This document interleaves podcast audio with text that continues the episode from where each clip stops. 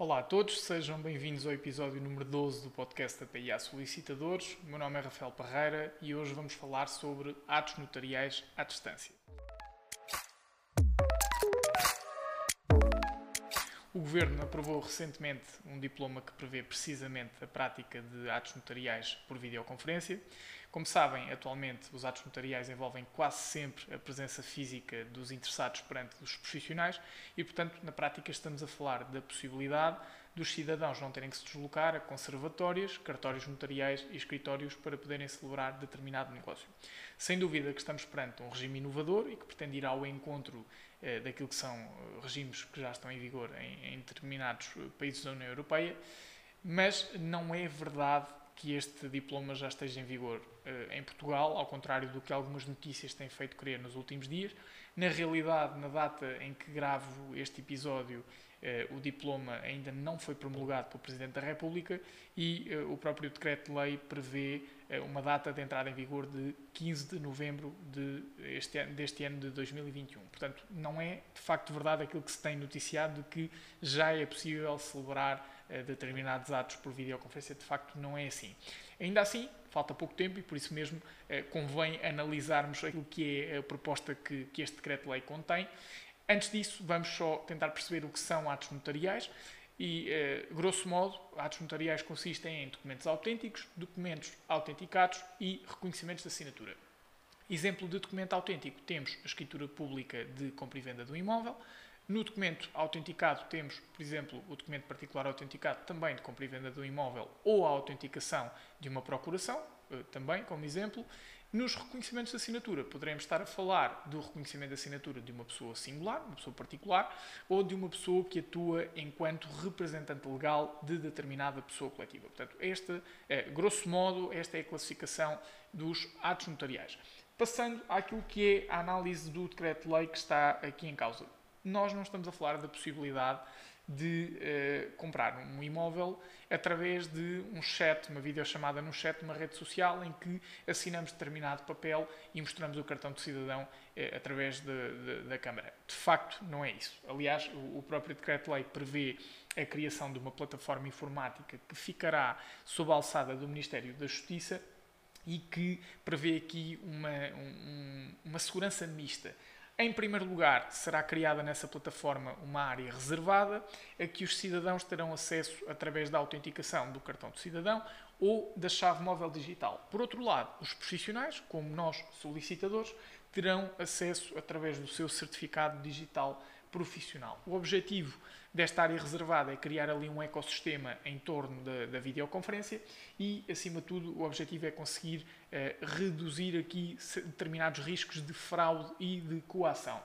Para além da autenticação, que naturalmente vai, vai permitir aqui um, uma recolha de, dados essenciais ao ato notarial, Uh, para além da autenticação, vai ser um elemento essencial a própria videoconferência. Aliás, o próprio título do diploma inclui uh, a expressão uh, prática de atos notariais por videoconferência e aqui a videoconferência, estamos a falar literalmente da sessão por vídeo, portanto, através de uma câmara, e uh, é tão importante que a interrupção da, da, videoconferência implica também a interrupção do ato notarial. Portanto, se não for possível uh, ver uh, integralmente a pessoa, o interessado, o cidadão, não será possível levar a cabo o ato notarial. Portanto, eh, há aqui uma, uma preocupação por parte do, do Governo em, em, criar uma certa segurança relativamente a eventuais uh, coações.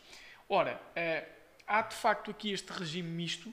Este regime misto vem dar alguma força a esta ideia. Claro que não seria uh, interessante termos uma possibilidade prática de atos por videoconferência em que cada ordem profissional ou cada profissional estabeleceria uh, regras uh, que, que fossem diferentes. Portanto, faz sentido esta plataforma digital, mas analisado brevemente este, este passo técnico, convém percebermos quais são as principais vantagens associadas a este, este regime que se propõe neste decreto-lei. E, em primeiro lugar, nós não poderíamos deixar de, de ficar uh, enormemente curiosos e animados com este regime, porque a verdade é que, como sabem, a PIA Solicitadores cresceu neste regime digital. o ecossistema da PIA Solicitadores é quase exclusivo digital e, portanto, termos aqui uma possibilidade de avanço naquilo que são atos notariais e que estão no sangue dos solicitadores e poder começar a, a levá-los a cabo eh, através de, de, plataformas digitais, de facto, para nós é algo extremamente animador e esperemos sinceramente que, que avance uh, e que avance rapidamente. Ainda assim, vou tentar fazer aqui a análise o mais imparcial possível e claro que não vou uh, deixar que este ânimo me, me impeça de fazer a análise objetiva. Há de facto vantagens. A primeira, uma agilização muito maior naquilo que são os negócios relacionados com atos notariais. Um dos melhores exemplos, de facto, é o mercado imobiliário. Basta pensarmos que o mercado imobiliário é dos primeiros assuntos que se fala assim que falamos em investimento é um assunto que está e estará em voga nos próximos anos, até porque não uh, foi tão afetado pela pandemia como aparentemente seria uh, com as previsões iniciais, e de facto há um, um crescendo no investimento imobiliário e uh, nem sempre, ou se calhar até poucas vezes, os investidores imobiliários são da mesma zona geográfica do imóvel e do vendedor. Portanto, o que é que isto permite? Permite, por exemplo, termos um negócio entre alguém que reside no Porto e alguém que reside em Beja, sem que estas pessoas tenham que sair das suas habitações. Portanto, desde que tenham acesso aos meios técnicos, e aqui eu digo ter a chave móvel digital ativada ou ter acesso à autenticação com o cartão de cidadão, estas pessoas poderão perfeitamente celebrar um negócio de compra e venda através de um documento particular autenticado de compra e venda ou através de uma escritura pública de compra e venda. Portanto, é muito, muito interessante uh, perceber que, que, isto poderá acontecer. Ora, se formos a um, um nível uh, mais acima, se formos uh, pensar em, quem, em quem se encontra no estrangeiro, imaginem alguém que se encontra fora de férias ou em negócios ou que porventura emigrou.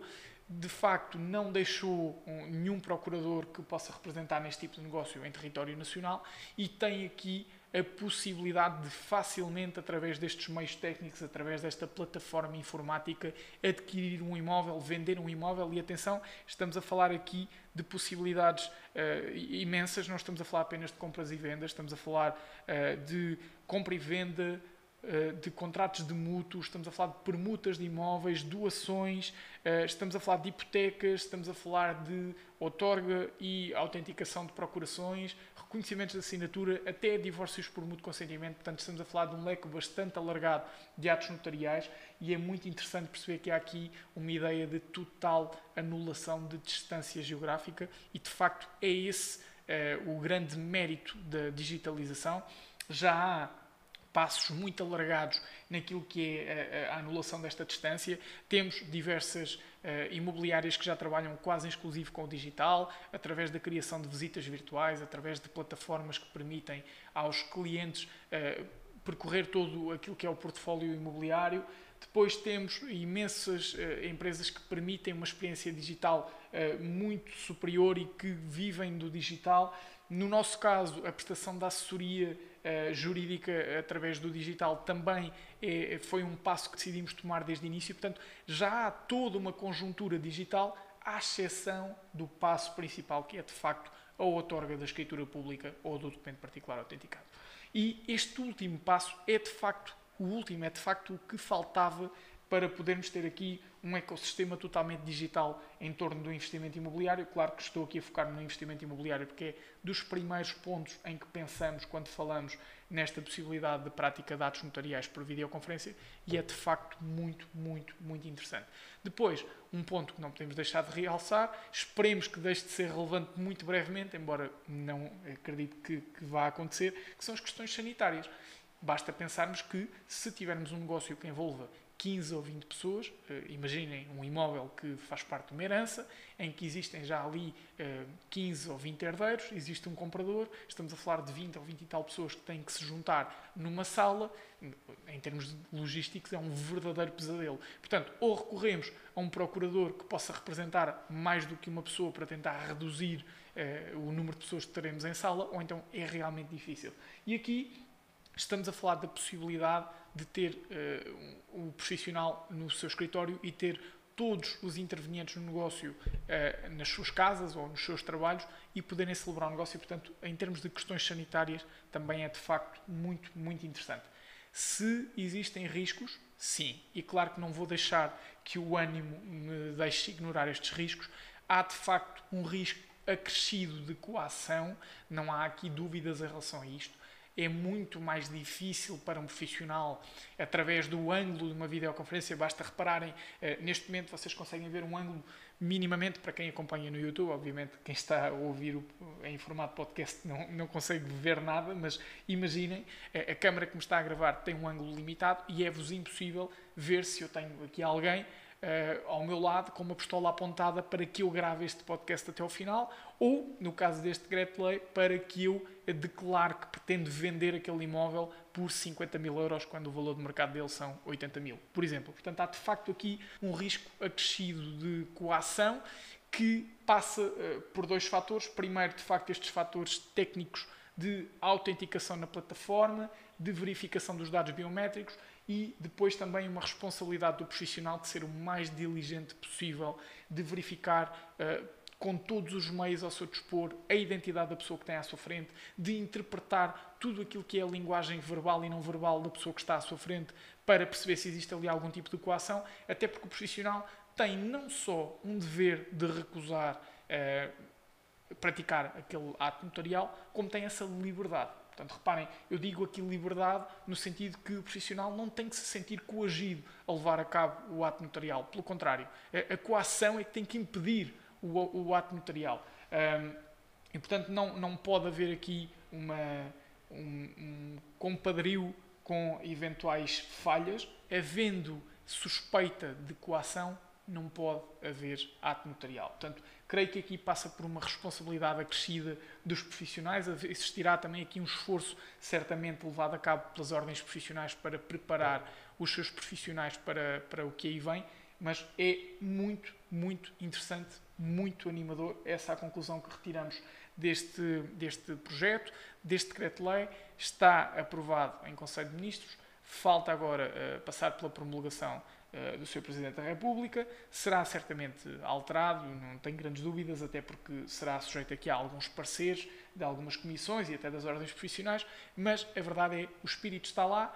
Também é verdade que ele já existiu há um ano, portanto, para quem está a ouvir este, este podcast e eventualmente está a pensar, pois, mas há um ano já ouvimos falar nisto e nunca aconteceu nada. Sim, é verdade. Há um ano deliberou-se também em Conselho de Ministros no sentido de ser possível praticar atos notariais por videoconferência, ali um pouco no calor da, da pandemia. Aqui parece-me que o assunto já é um pouco diferente, sendo igual. Ou seja, o tema é de facto igual, mas a maturidade da ideia é completamente diferente. Enquanto há um ano estávamos a falar, se calhar, da necessidade de responder àquilo que era a paralisação de, de muitos profissionais, tanto da área de, de, quem pratica atos notariais como da área do imobiliário, aqui não me parece que seja essa a questão. Temos os escritórios a, a trabalhar, se não em pleno, muito próximo. Temos o imobiliário a trabalhar, se não em pleno, muito próximo. E se não trabalha em pleno, não é por questões notariais, será por questões de mercado. E, portanto, este ano parece-me que a ideia está muito mais uh, maturada e pode, de facto, ir adiante. E, portanto, fico muito animado. Nós na PIA Solicitadores aguardamos com grande expectativa o que vai acontecer em torno deste diploma. Vamos certamente acompanhá-lo, vão certamente existir mais episódios no nosso podcast relativamente a este assunto. Por isso, acompanhem-nos e até ao próximo episódio.